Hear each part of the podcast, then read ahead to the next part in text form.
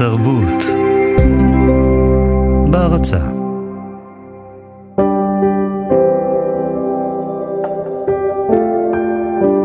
וכך כותבת האורחת שלי, שירה וסרמן, שרובכם מכירים בשם המקצועי שלה, חצי שירה.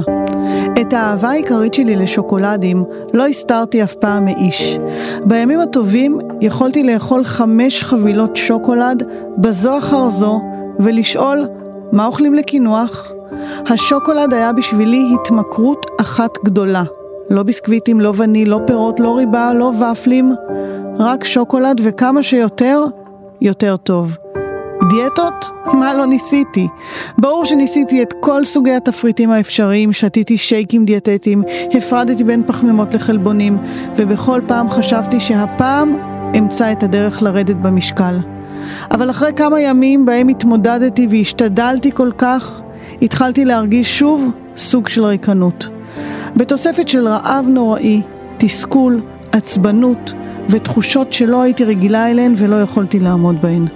בסופו של דבר מצאתי את עצמי שוב בולסת שוקולדים כפיצוי וגם ממתקים, עוגות וכל דבר מתוק שרק עלה בדעתי ונקלע לדרכי פשוט גרסתי אל הבטן. כל דבר שהיה יכול למלא את החלל האבוד שנוצר מהרגע שסתמתי את הפה שלי, שכל כך אהב לאכול. וברגעים האלה של הזלילה הגדולה, זה היכה בי ממש חזק. נכנסתי לייאוש, כי הבנתי, הבנתי שסביר מאוד להניח שאני אהיה שמנה לעד. בשיא שלה שקלה שירה וסרמן 140 קילוגרמים. היא הייתה רק בת 18 ונשאה על גופה שניים וחצי בני אדם. שניים וחצי בני אדם בגוף אחד של נערה שלא יודעת איפה להחביא את עצמה. שניים וחצי אנשים בגוף אחד שבו שומן תמיד קשור לבושה ולאשמה ולתחושת כישלון חמוצה ומתמשכת ולהכרה שאת לא מסוגלת להשתלט על החיים שלך. שניים וחצי בני אדם בגוף של נערה שכל החברים שלה נידו אותה, שהמורים שלה צחקו עליה ושכל העולם ויתר עליה ואמר שאין לה סיכוי להיות שום דבר אחר חוץ משמנה. היום שירה וסרמן היא באמת חצי שירה. אישה יפהפייה ורזה, שמסייעת לאנשים שמנים להבין שדיאטה יכולה להיות האויב, אבל לאכול הכל רק במודעות ובמידה, זו הדרך אל האושר. והיום אנחנו נבין איך היא עשתה את זה. שלום לכן, ותודה שהצטרפתן גם הפעם לתוכנית כותבת ומוחקת אהבה, התוכנית שהיא בית לנשים שמעוררות ומחפשות השראה. האורחת שלי הפעם היא שירה וסרמן, בת 37. שלום שירה. היי ענת. תגידי, מה הסיפור עם כריך הנקניק במעדניה בניו יורק? זה בעצם הכריך ששינה לך את החיים. האמת שזה היה כריך של אה, נקניק אבל זה לא היה בניו יורק זה היה בתל אביב. אוקיי. אמ, בעצם עבדתי באיזשהו מקום עבודה אה, הגענו ל... ל... לאכול ארוחת צהריים מאוחר וזה מה שנשאר. ואחרי תקופה שבאמת היה לי כל כך רע עם עצמי אה, פתאום אה, חטפתי קלקול קיבה שמאוד סבלתי אבל הוא גם מאוד שינה את החיים שלי. זאת אומרת הוא גרם לי בכלל הכדור הזה להתגלגל ולהפוך לאיזשהו תהליך אה, אה, ששינה לי את החיים בעצם. בעצם כמה שקלת באותו יום שבו אכלת את הכריך ששינה לך את החיים? 138, 139, במספרים האלה כבר לא סופרים. והיית בת כמה? הייתי בת 23. ובעצם את זוכרת את עצמך כל החיים כילדה שמנה, כבן אדם שמן. כן, כל החיים, זאת אומרת זה התחיל כבר בגיל 4-5 שראו שאני הרבה יותר מלאה מילדים אחרים, גם מאוד גבוהה, אני מטר 71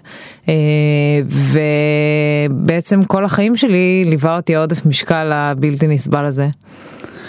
מה מרגישים בפנים, בפנים, בפנים, עמוק, עמוק, עמוק, איפה שמתחבא הבן אדם שרוצה להיות רזה? מתחת לכל השכבות. אה, קודם כל היה לי, היו לי המון שכבות של מגננות, זאת אומרת כל הזמן היה אסור לדבר איתי על המשקל בכל גיל, אה, כל הזמן אמרתי לאנשים שמה זה מעניין אותם כמה אני שוקלת ומה זה מעניין אותם אה, בכלל איך אני נראית ומה זה משנה, הייתי אומרת לאמא שלי כמה בשר יש לי מסביב לעצם זה מה שמעניין אתכם כל הזמן. אה, כמובן שלא הייתי מודעת להשלכות האחרות של זה גם היום וגם אז, אבל היו לזה המון השלכות גם בריאותיות, גם חברתיות, אה, גם בכלל כל הילדות שלי שהיא אה, הייתה עמוסה בערימת קשיים ומכשולים בעיקר. בואי נדבר על הקשיים האלה, על הקשיים מהילדות, כי הם הקשיים שמלווים אותנו, אם אנחנו לא מפרקים אותם, מלווים אותנו אחרי זה כל החיים. מה זה אומר להיות ילד שמן שיודע שהוא שמן ושהחברה מתייחסת אליו כאל ילד שמן ולא שום דבר מעבר לזה. אז ככה, אז קודם כל חשוב לי להגיד שאני הייתי ילדה שמנה אה, לפני אה, למעלה משני עשורים, זאת אומרת זה היה, היום יש מודעות והיום יש הרבה יותר ילדים בעודף משקל ויש הרבה יותר סלחנות לגבי זה ובכלל מודעות של ההורים, אה, ואז זה היה בעצם, הייתי מאוד חריגה בנוף, הייתה ילדה אחת שמנה בבית ספר, זאת הייתה אני, אה, כשאמרת שירה אמרת שמנה בדיוק באותה נשימה. והיה לי ברור ש... שאני מאוד חריגה. מה זה אומר? זה בושה, זה אומר... זה כעס זה... על עצמך. זה קודם כל הרגשה שאני בחיים לא אהיה כמו כולם. אה, אני יכולה להיות הכי יפה והכי תלמידה הכי טובה ובאמת הכי טובת לב ובסופו של דבר אה, אני נכנסת לחדר וכל הזמן רואים את שירה השמנה. זה כל מה שרואים. שירה השמנה ושירה מסכנה ושירה חסרת השליטה. ומה נעשה איתה, והיו הרבה אנשים שכבר ויתרו עליי, זאת אומרת שאמרו מה, אין סיכוי שהיא בחיים תרד במשקל. אמ, וכמובן שזה בכל מקום, הדקה הראשונה ששופטים אותך זה לפי המשקל. מה זה אומר להיות חסרת שליטה? חסרת שליטה זה אומר שבעצם האוכל היה מין לופ כזה. זה אומר שמישהו הציק לי בבית ספר מן הסתם, שזה היה קורה כל יום, ובמקום להגיע הביתה ולעשות איזשהו שינוי, זה היה לבוא הביתה ולאכול כמויות של אוכל. מכל מה שבא ליד, בעיקר מתוקים. להביס את אה, עצמך. להביס את עצמי עד כדי כך שאני פשוט אה, עומדת להקיא ואני ממשיכה וממשיכה וממשיכה, כי זה מנחם וזה בית וזה כיף וזה השקט שלי ואף אחד לא מסתכל עליי ואף אחד לא שופט אותי. בעצם את ניסית לרפא את הפצע באותו אלמנט שיצר את הפצע. בדיוק. באוכל. בדיוק, ברור היום בעיקר גם שהשמנה זה רק תופעת לוואי.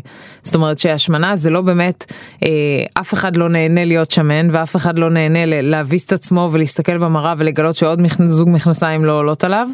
אבל אצלי זה היה פשוט אה, אקט, כי לא ידעתי פשוט מה לעשות עם עצמי, ידעתי שאני הייתי כבר כל כך בטוחה שאני בחיים לא אצליח לעשות איזשהו שינוי. ואת הצלחת ואנחנו ניגע בו בהמשך, אבל אני רוצה עדיין להישאר לכמה רגעים עם שירה הילדה השמנה.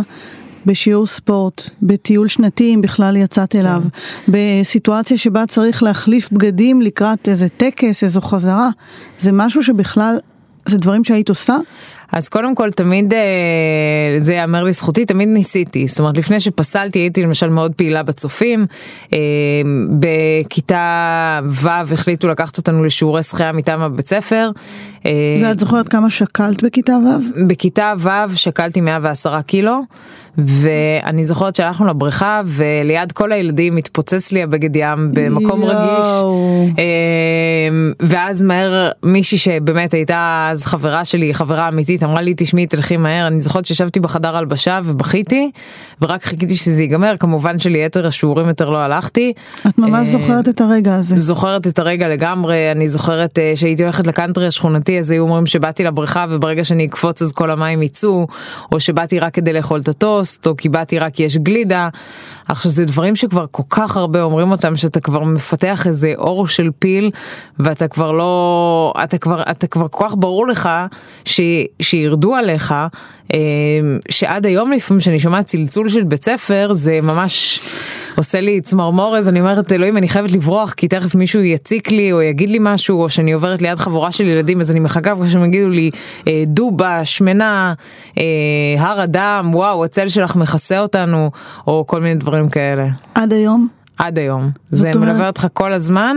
אה, כמובן שהיום זה הרבה פחות ממקודם כי בסך הכל עברו 11 שנים מאז המהפך אבל כל הזמן זה מלווה אותך וכל הזמן אתה חושב על זה וכל הזמן אתה היום בתור אימא אני אני לא רוצה שהילדות שלי יגיעו למקום הזה. אה, ואת... זאת אומרת שבתוך שירה שהיום היא אישה יפה ו... אפשר להגיד רזה, את מרשה לי להגיד רזה? אני קוראת לעצמי ממוצעת, אני... את נראית. טוב, את נראית נהדר, אבל בתוך הנהדר הזה עדיין יושבת הילדה שירה השמנה היא בפנים, היא שם, היא עמוק. אה, הילדה הזאת תמיד עמוק בפנים, זה כמו שאני שומעת שמישהו הציק לבת שלי בגן ואני ישר אה, לוקחת את זה למקום שלי, למקום של ההשמנה. אה, זה עדיין שם, זה יכול להיות אם אני שמה לעצמי צלחת של אוכל אני ישר אומרת מה אין סיכוי שזה ישביע אותי בחיים, או שאני עדיין מדמיינת את עצמי מחסלת מגשים של פיצה, או שאני עדיין הולכת לחנויות וקונה לארג' ואז המוכרת אומרת לי מה פתאום את צריכה או שמאל או מדיום ואני אומרת לה את מדברת אליי? זאת אומרת זה בכלל זה אני עומדת פה על מי, למי את מדברת. ו...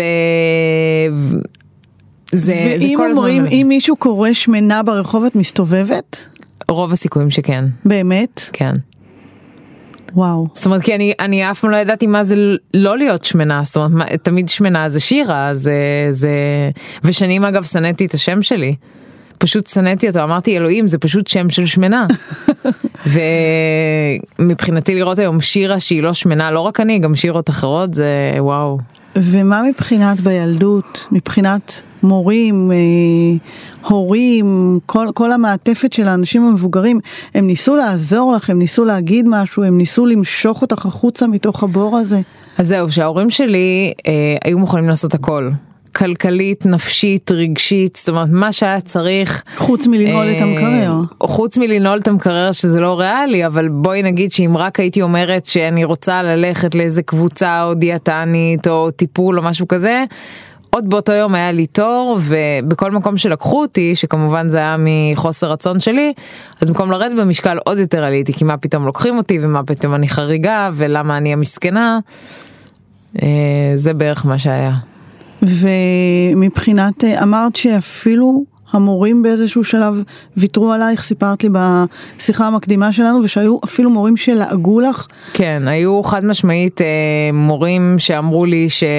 אמ, אם הייתי מדברת שיחה על ציונים אז תמיד המשקל היה עולה כי את לא באה לבית ספר כי מציקים לך אז ברור שהציונים שלך נמוכים כי את לא נמצאת בכיתה ואת לא מקשיבה ואת לא כותבת אמ, והייתי באמת אני חושבת שהיום למורים יש הרבה יותר כלים לטפל במקרה כזה חריג כי אני באמת הייתי גם יחידה שהיא שמנה וגם במשקל כזה זאת אומרת אני לא מדברת על עודף משקל של 10-20 קילו. תארי לי את הגוף שלך תתארי לי איך הוא נראה. איך נראה גוף של ילדה בכיתה ו' ששוקלת, כמה אמרנו? 110 קילו. 110 קילו. בערך. אמ, זה גוף אה, מאוד מדולדל, אה, גוף עייף. מזיעה המון כל זוג מכנסיים שאני קונה חדשות אז אחרי שבוע שבועיים הם כבר נקראים. איפה היית קונה? אמ, לעיתים בחנויות של גברים כי זה עוד לא היה תחנויות של עמידות גדולות וברוב המקרים אה, סבתא שלי הייתה לוקחת אותי לתופרת לתופרת המשפחתית שהיא הייתי מביאה לה מגזינים של איזה אה, דוגמניות שלובשות משהו ואני הייתי רוצה שהיא תתפור לי אותו דבר. ואז היא אמרה לי בסדר בסדר ותפרה לי עוד פעם את החולצה השחורה הגדולה אוהל עם הכריות בכתפיים. אה, ועם זה הייתי הולכת כי פשוט לא הייתה לי ברירה ותמיד שאלו אותי וואו זה ממש יפה מאיזה חנות זה? והייתי לפעמים ממש תופרת לבד אה, מין טיקט כזה של חנות כדי שלא ידעו שמישהי תופרת לי. זאת אומרת לא הייתה לך בכלל את החוויה של ללכת ולקנות בגדים של לא אני אני זוכרת את עצמי מסתובבת למשל בדיזנגוף סנטר עם חברות הם היו קונות אה, מכנסיים בגדים אני הייתי קונה בועות ואוכל. אז זה מה שאני זוכרת מהילדות שלי.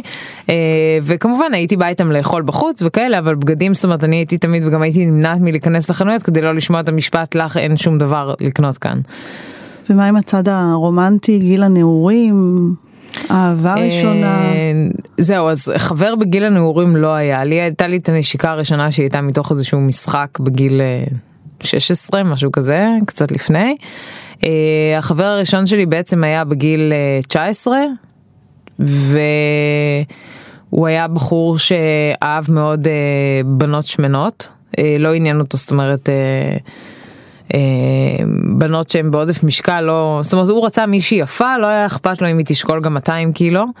וזהו, והוא היה בעצם האהבה הראשונה שלי, החבר הראשון שלי, אה, ובעצם מתוך הקשר איתו אה, התחיל השינוי. זה בעצם היה הראשון שהושיט לך יד, כן, בעצם משך אותך. כדי שתכירי בערך עצמך ותרצי בעצם להפוך משירה לחצי שירה. בדיוק, שעל הוא זה אנחנו הגיע, נדבר בהמשך. הוא הגיע באמת בתקופה שבה הייתי מאוד לבד, אה, חזרתי לארץ אה, אחרי המון שנים בחו"ל, בעודף משקל עצום. כנערה שבעצם נסעה עם ההורים ל- לשליחות. לשליחות אה, כן. מקצועית של ההורים בחו"ל, ושם היה לך יותר קל, פחות קל. שם היה לי הרבה יותר קל כי בעצם ישראלים רוצים ישראלים לא אכפת להם המשקל או הצורה או אתה יפה או אתה מכוער או כל דבר כזה. והייתי פתאום הפכתי מלהיות ילדה מסכנה ודחויה הפכתי להיות מלכת הכיתה. מלכת הכיתה עד כדי כך? לגמרי חד משמעית. אה, אז איך מרגישים כשמגיעים ממקום של אה, שירה השמנה והדחויה, פתאום למקום של מלכת הכיתה? מה... אז ככה, קודם כל כמובן שהגעתי, אה, התחנה הראשונה הייתה פריז, הגעתי מאוד אה, חששתי ו, ופתאום הגעתי לסביבה שהיא מאוד תומכת, זאת אומרת הייתי, גם לא הייתי בעודף משקל, זאת אומרת ביחס לגובה שלי זה עוד היה איכשהו נסבל, עוד הייתה תקופה שקצת ירדתי במשקל כמה קילו אז נראיתי קצת זאת אומרת, יותר דווקא בפריז, בירת הקורסונים בדיוק, זה והבגטים, שהגעתי, כשנסעתי לא שקלתי אותו דבר, אה, אבל הגעתי לבית ספר ישראלי שלצערי הוא כבר לא קיים, עם מורים ישראלים, עם תלמידים ישראלים, והיה לנו כל כך כיף ביחד, זאת אומרת זה היה כזה...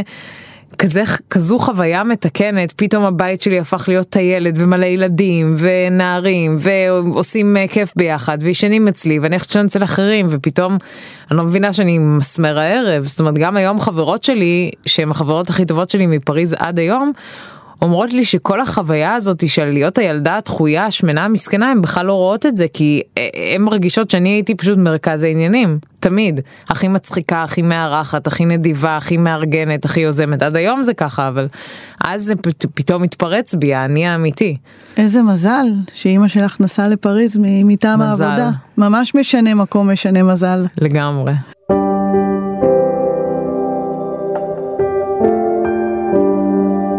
התפרסמה כותרת ראשית בעיתון שהגדירה את הילדים בישראל אוביסים. היא הזהירה מפני דור של שמנים מאוד שהולך וגדל בין מזנוני הסביח והפלאפל. אבל כמה מאיתנו באמת יודעים מה עובר בנפשו של ילד שמן? הנה מונולוג שגרם לי לדמוע. קראתי אותו באינטרנט והוא נכתב על ידי נער שביקש להסביר בדיוק את הנקודה הזו. וכך הוא כותב: קודם כל, אתה קם בבוקר ואתה מרגיש בישיבה את הבטן לוחצת לך בגוף, כי יש לך קרס. אתה קם, מסתכל במראה, אתה ילד, ואתה רואה את הגוף שלך נופל לרצפה. החזה נפול, הקרס זולגת, הירכיים מקבלות מין גלים נפולים כאלה שנקראים צלוליטס. אתה קם בבוקר כילד ויש לך בעצם גוף של בן אדם בן 60 רק עם פחות קמטים. זה מה שילד שמן עובר בחיים שלו בכל יום, וזה, תאמינו לי, עוד החלק הקל. אני שונא את זה שאנשים לא מתייחסים לעניין הזה של להיות שמן כאל מחלה, כי זאת מחלה. הבן אדם השמן לא מתייחס לאוכל כאל אוכל, אלא כאל משהו שמעניק סיפוקים. מה שאנשים גם לא מבינים זה שאנשים שמנים כן מודעים לעצמם. אתם חושבים שיש בן אדם שמן שאף פעם לא ניסה דיאטה? אני חותם לכם כבר עכשיו שכל בן אדם שמן שהגיע לגיל 20 ונשאר שמן ניסה לפחות שלוש דיאטות. אבל הוא לא מצליח, הוא כל הזמן מתאכזב מעצמו ומגיע להערכה עצמית נמוכה מאוד כי הדיאטות נכשלות ובמקום לרדת במשקל הוא מגלה שעלה במשקל וזה אחרי חודשים שהוא היה בדיאטה. אתם לא יודעים איזו הרגשה נוראית זאת בשביל בן אדם שמן. ואז בוכים, ומתמרמרים, ויש גם את הסביבה ששופטת. למה אתה לא משקיע בעצמך? למה אתה אוכל כל כך הרבה? תראה איזה שמן אתה! תראה כמה ששמנת. וככל שעוברות השנים, העניין הזה מקיף את כל החיים שלך, וזה נהיה הדבר המרכזי. אבל אתה מנסה ונכשל, מנסה ונכשל כל פעם מחדש.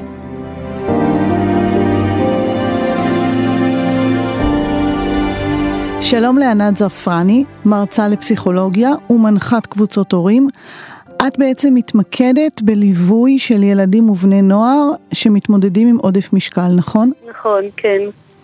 ובעצם שמענו פה משירה וסרמן, שאת מכירה אותה, mm-hmm. שמענו על הילדה השמנה, שירה השמנה הפצועה, החבולה, שעדיין עדיין נמצאת עמוק עמוק בתוך הבטן, ולפעמים ככה מרימה ראש ודי מנהלת אותה.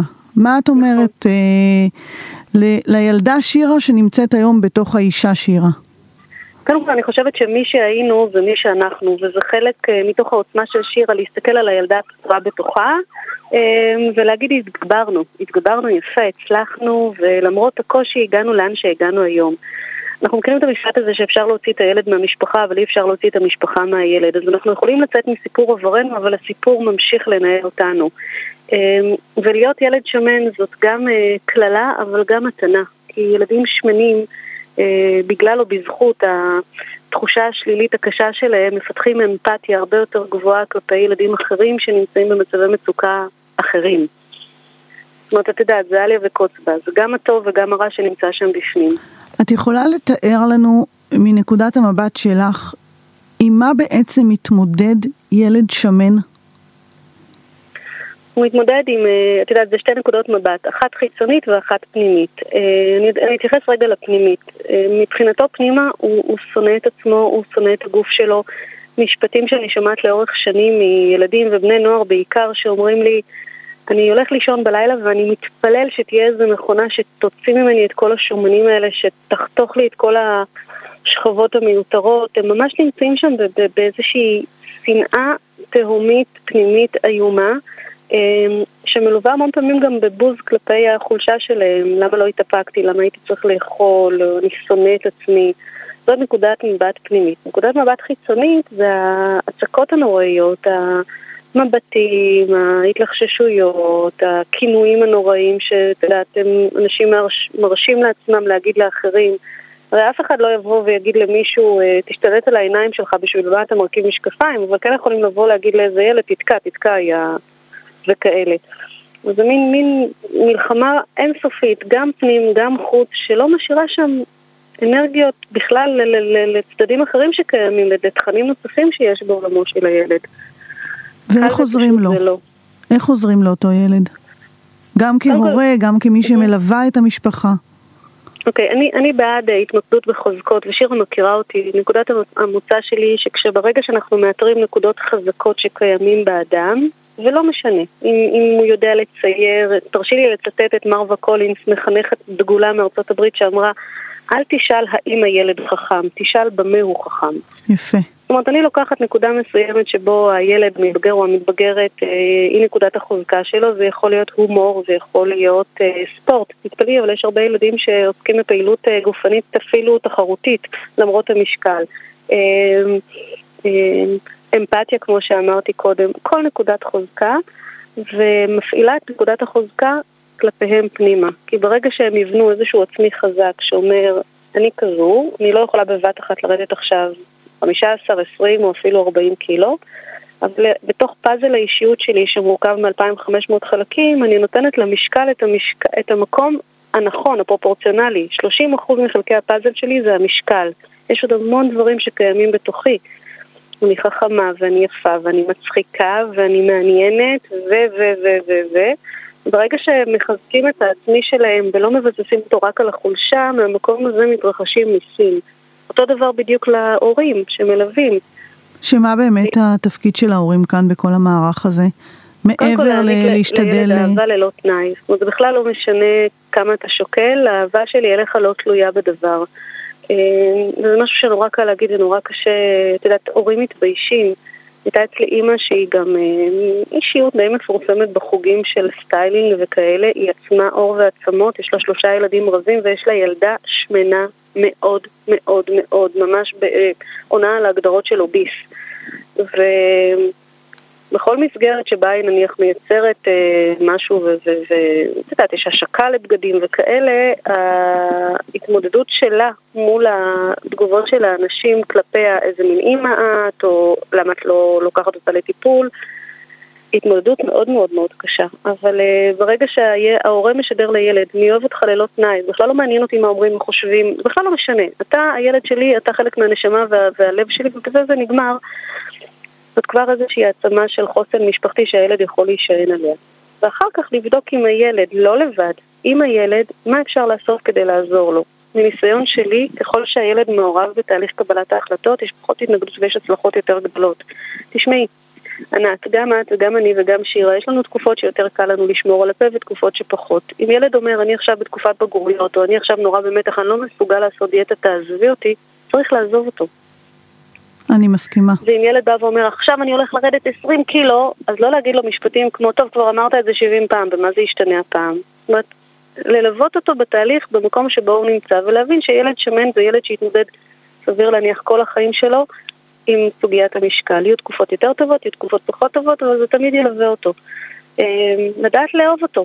לדעת לאהוב אותו כמו שהוא, לדעת לקבל אותו ולהפסיק לרצות לשנות אותם ולהפסיק להעיר להם, בטח ובטח בנוכחות אנשים אחרים, שזה בכלל, את יודעת, הרס נוראי. תקשיבי, הדברים שאת אומרת פשוט צובטים את הלב, ותודה רבה לך על באהבה. המילים שלך שהן יכולות להיות אה, רתיעה של אהבה להרבה מאוד פצעים של ילדים אה, אמן. בעלי אמן, עודף אמן, משקל. אמן. תודה רבה.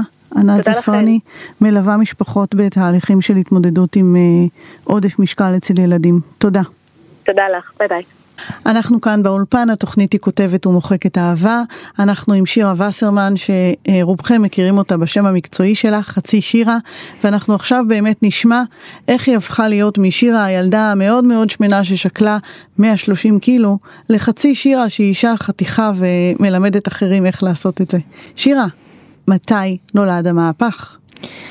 אה, בגיל, אה, אני חושבת שזה כבר התחיל בגיל 22, ככה התחילה לי המחשבה של... אה, בגיל 22 ששקלת אז... ששקלתי קרוב מאוד ל-140, יש תמונות שגם אני נראית יותר, אבל מעולם לא נשקלתי, אז אני לא רוצה סתם להגיד, אבל... וזה ה- אחרי סיפור הכריך. זה לפני סיפור לפני הכריך, סיפור כן, לפני אוקיי. סיפור הכריך אה, בעצם אה, כל הזמן ככה הייתה לי איזה מחשבה שנדדה לי בראש, מה אני הולכת לעשות עם החיים שלי, זאת אומרת אני הולכת ומשמינה, אני לא מרוצה בחיים המקצועיים שלי, אני לא מרוצה בחיים הרומנטיים שלי, אני לא מרוצה מהמקום שאני נמצאת, זאת אומרת כל הזמן הייתי באיזושהי שנה של down טוטאלי כזה, ומה אני עושה עם עצמי, ומחשבות של פתאום אה, אני זוכרת שהייתה לי חברה שהתחתנה בגיל מאוד צעיר, ואז אמרתי וואו איך אני אתחתן, איך אני אכנס להיריון, ב-140 קילו אני אגיע ל-180 אחרי ההיריון. ו...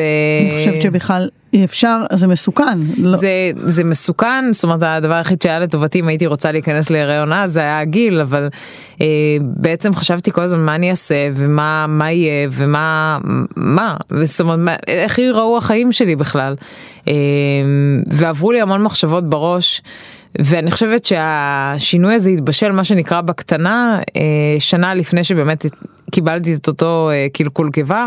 אה, כל הזמן היו לי מחשבות שאני חייבת לעשות את זה ולא משנה כמה זמן ייקח לי. אני אפילו לא ידעתי כמה אני שוקלת, לא ידעתי כמה אני צריכה לשקול. וכל אותו זמן את ממשיכה לאכול רגיל, את ממשיכה אה, למצוא נחמה באוכל. את... כל אותו זמן אני חושבת רגע אחד על שינוי ורגע אחד אני מוצאת את עצמי בקונדיטוריה קונה לי כדורי שוקולד וקרוסונים ו... ואת לא שונאת את עצמך? לא. זה הקטע שלא הייתה לי אף פעם שנאה עצמית, זאת אומרת הייתה לי שנאה עצמית שאחרי שכבר אכלתי והיה לי את הבולמוס המטורף והרגשתי רע המשכתי לאכול, זאת אומרת אוקיי הגעת לרמת הסוב הנוראית שהגעת אליה אבל למה את ממשיכה? פה הגיע הכעס. וכמובן שהכל היה בסתר, זאת אומרת אנשים שהגיעו אליי- הביתה ראו אה, עגבניות שרי ומלפפונים ולחם מלא, זה ברור. וכשהיית אה. קונה בקונדיטוריה, היו מסתכלים, היו מעירים? קודם כל תמיד העירו לי, גם בקונדיטוריה, גם הייתי הולכת לסופר ומכניסה משהו שמן, תמיד הייתה את האישה הזאת שמסתכלת ואומרת את זה, את צריכה את זה, או כל מיני דברים כאלה. אה, ואני חושבת שהשינוי התחיל לטפטף, זאת אומרת שהבנתי שככה זה לא יכול להישאר, זאת אומרת משהו צריך להשתנות, או שאני נפרדת מהבן זוג ונשארת לבד, או שאני מתחילה תהליך הרזייה, או שאני מתחילה להבין שלמשל המון חשבתי על אה, תרומת זרע, זאת אומרת שאני אצטרך בסופו של דבר לא יהיה לי בן זוג, כי גם ככה היה לי קשה מאוד למצוא את זה, וגם זה לא היה מושלם. אנחנו רק נגיד שהיום את נשואה באושר, אימא נשואה, לילדים. אימא לשתי בנות, אה, ובעצם אה, אחד הדברים שהיו לי הכי קשים זה להבין שאני אני חייבת לעשות איזשהו שינוי. אה, אז מה עשית? קודם כל התחלתי להבין שאני חייבת ברמה אישית להבין לאן אני הולכת. זאת אומרת, הכי קל תמיד זה להגיד אני רוצה שינוי, אני רוצה שינוי ולא לעשות שום דבר. באותו שבוע שקיבלתי את הקלקול קיבה המפורסם, אני זוכרת את עצמי שוכבת על הספה בבית במרכז תל אביב. וחושבת על החיים שלי ואני אומרת אין סיכוי שאני לא עושה את זה. זה לא יכול להיות שאני שכל דבר שאני רק רוצה אני משיגה אותו באמת גם אז בתור בן אדם שמן ואת זה אני לא אעשה. ואני זוכרת שביום שבת אה, כבר שאחרי הקלקול קיבה אה, לקחתי שקית ענקית של זבל וזרקתי את כל הדברים שהיו לי בבית אבל הכל כל הקרוסונים כל זה ונשבעתי לעצמי שאני פשוט לא נכנסת לקונדטוריה אמרתי לעצמי בחודש הקרוב נתתי לעצמי חודש. את גרת לבד אז או אצל ההורים? גרתי עם שותפה בדירה שכורה כמובן שגם לא שיתפתי אותה כי גם לא היינו הרבה בבית אבל אה, פשוט זרקתי הכל כמובן שזרקתי על זה גם שני טון פלמוליב כדי שאני לא אה, אחזור לשקית כי אני עוד הייתי מסוגלת לרדת למטה לשקית זבל ולהתחרט באמצע הלילה. ו... אז מה שפכת שפך, על זה סבון? שפכתי על זה סבון ושפכתי על זה אקונומיקה, אני לא זוכרת כבר מה שפכתי על זה. בתוך השקית זבל. בתוך השקית זבל, כי ידעתי שגם אם זה בתוך הפח, אני עלולה להתחרט בלילה, שיקרה לי איזה משהו רגשי, ואני אלך שוב לאותו פח וארים את זה. ואני זוכרת שקמתי בבוקר, עכשיו הגמילה מכמויות כאלה של אוכל היא גמילה מייסרת, גם מבחינה פיזית וגם מבחינה נפשית. ואני זוכרת שקמתי ופשוט זרקתי הכל. ועוד בבוקר זרקתי עוד שאריות שאמרתי טוב נו אני אשאיר איזה כמה עוגיות לפחות שיהיה לי מה לנשנש קצת וזרקתי גם אותם. עכשיו אוכל בריא תמיד הייתי חשופה אליו בבית זאת אומרת זה אני הייתי יכולה בתור בן אדם ששוקל 140 קילו לאכול חזה עוף עם כרוב ניצנים ואז הייתי מחכה פשוט לקינוח כי האוכל לא מעניין אותי עד היום אני לא תני לי כרוב וגזר או, או לא יודעת מה או כריך זה לא משנה לי. זאת אומרת החולשה היא מתוקים. החולשה היא רק מתוקים וברגע שהבנתי את זה הבנתי שאני פשוט אה, אני הולכת אני הולכת לעשות את זה. ואז נדרתי נדר שעד שאני לא יורדת עשרה קילו אני לא מספרת לאף אחד. ואני זוכרת שפשוט התחלתי לאכול מסודר זאת אומרת כמו שתמיד אכלתי תמיד אכלתי מסודר אבל התחלתי לאכול מסודר וירדתי תוך חודש וחצי עשרה קילו. כי הורדת את המתוקים מהתפריט. הורדתי את כל המתוקים, זאת אומרת התפריט שלי היה מתוקים, קמתי בבוקר, ארוחת בוקר הייתה כדורי שוקולד. זה יכול להיות 10-12 כדורי שוקולד אחד אחרי השני.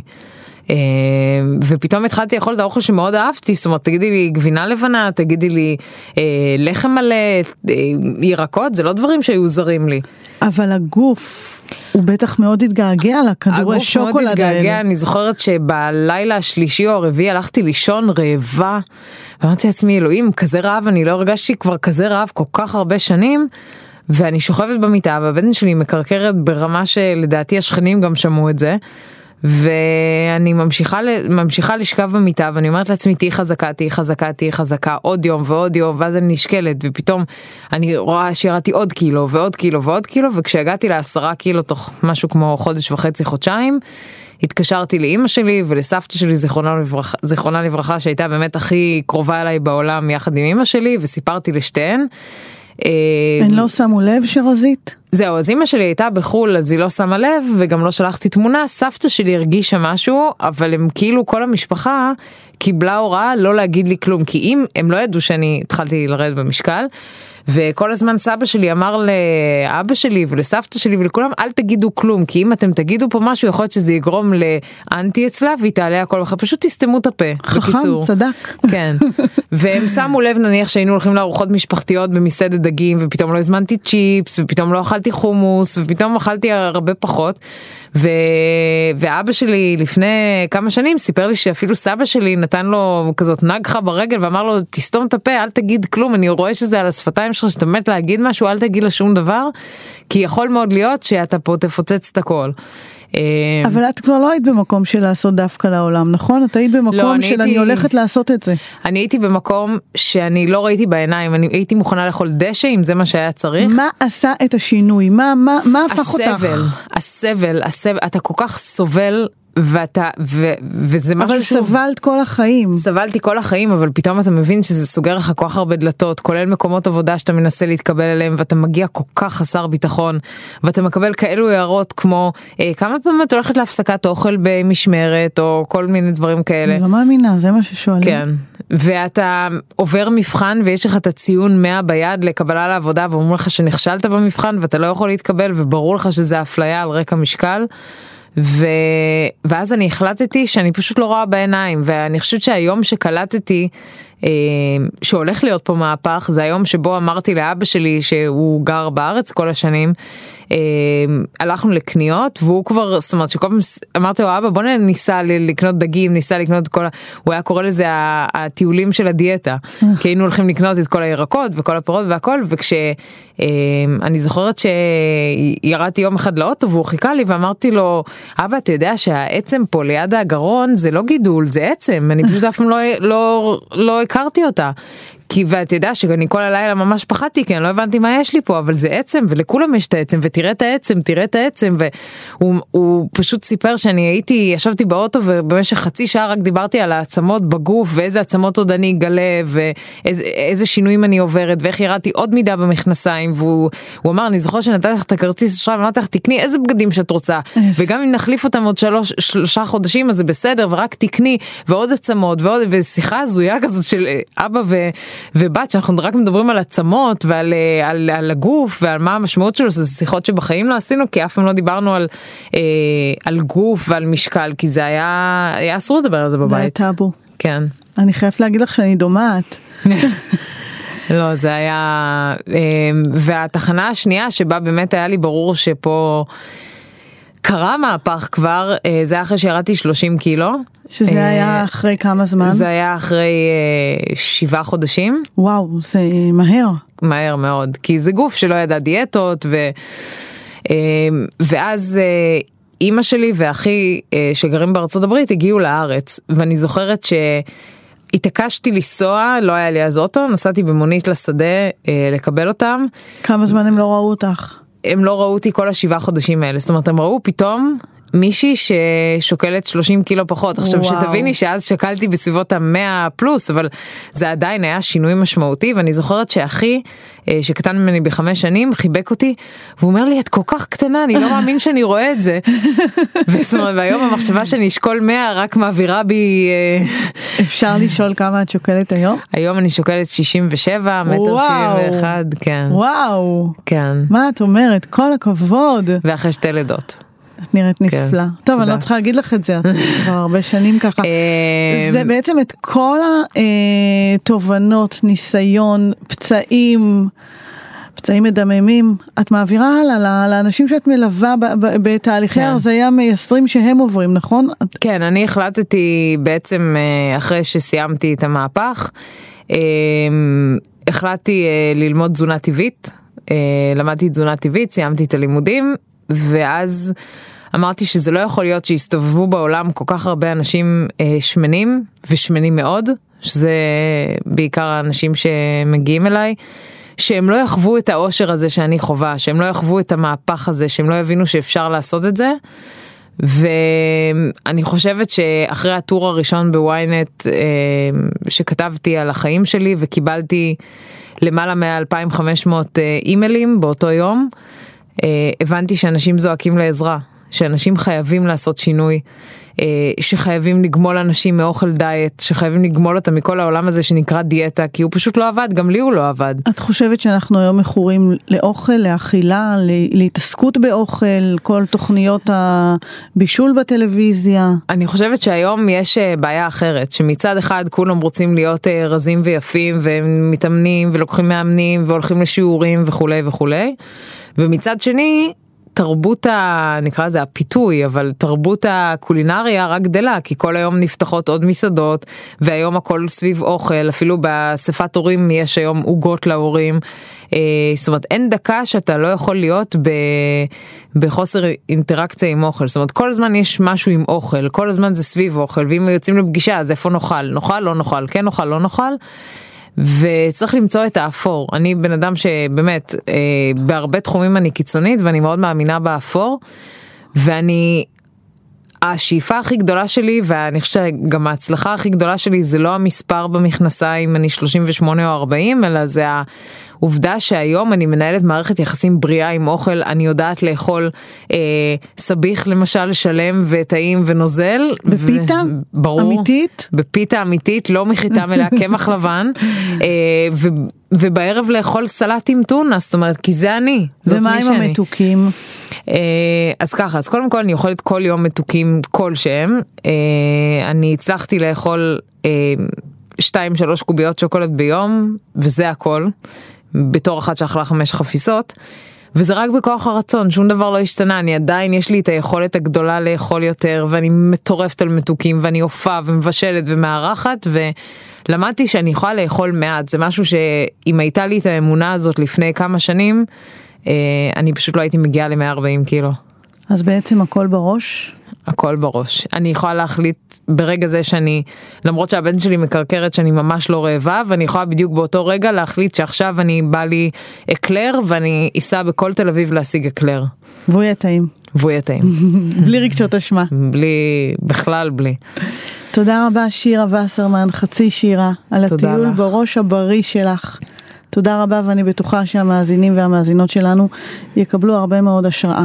תודה לך. מהשיחה איתך. תודה.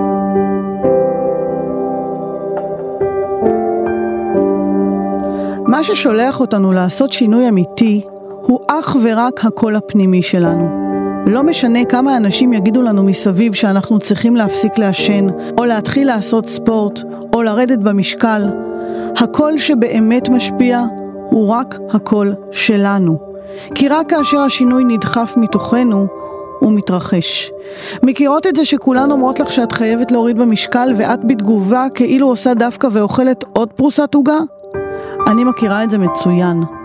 במשך שנים, אחרי ההריונות של ילדיי, סחבתי על עצמי כמות נאה של קילוגרמים עודפים.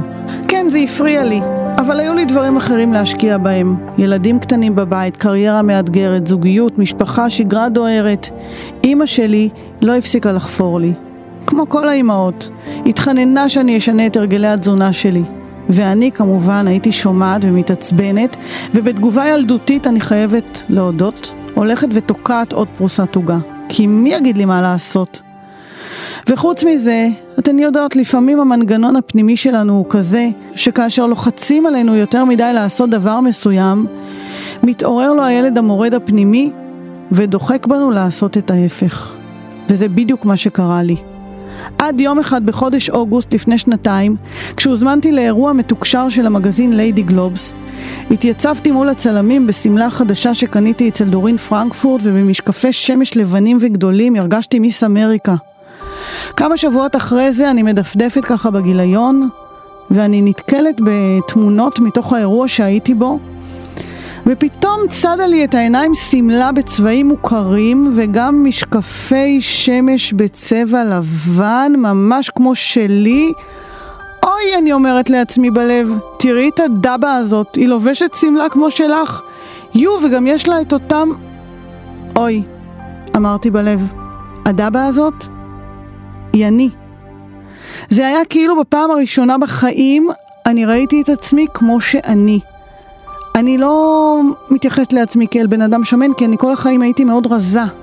ופתאום ההלם הזה, לראות אותי בתוך גוף של מישהי שמנה, אני נשבעת לכם, זה היה יותר יעיל מכל שיחות המוטיבציה שעשו לי בחיים. ומאותו רגע נסתם לי הפה. אני פשוט לא יודעת איך זה קרה, זה היה מין קסם כזה. התחלתי לאכול אחרת ובעיקר הפסקתי לעשות דווקא. ואני חייבת להגיד שהיום, שנתיים אחרי, יש לי עוד אמנם איזה שלושה, ארבעה, חמישה קילו להוריד, אבל אני מאוד מאוד מרוצה מהיחסים החדשים שיש לי עם האוכל. תודה לכן, תודה לכן שהאזנתן לעוד תוכנית של כותבת ומוחקת אהבה בכאן תרבות. תודה לאורחת שלי שירה וסרמן, בעלת המותג חצי שירה. תודה לענת זפרני שמלווה משפחות בתהליכי הרזייה. תודה לעורך התוכנית ניר גורלי ולטכנאי השידור אסף רפפורט. ולהשתמע בתוכניות הבאות. מי שרוצה יכולה להאזין לכל התוכניות של כותבת ומוחקת אהבה בכתובת כאן.org.il וכמו בכל תוכנית, שיר לסיום. יואב איתמר התשובות היו כל הזמן לנגד עיניי. אין אפשרות לנצח את הבשר. בסופו של דבר, אין מקום אחר. העמדת הפנים לא עובדת. אבל דווקא בגלל זה, וחדוות החיים הזאת, והרגש, והמסע, והחופש לטעות, אני שמח שטיילתי בין כל השאלות.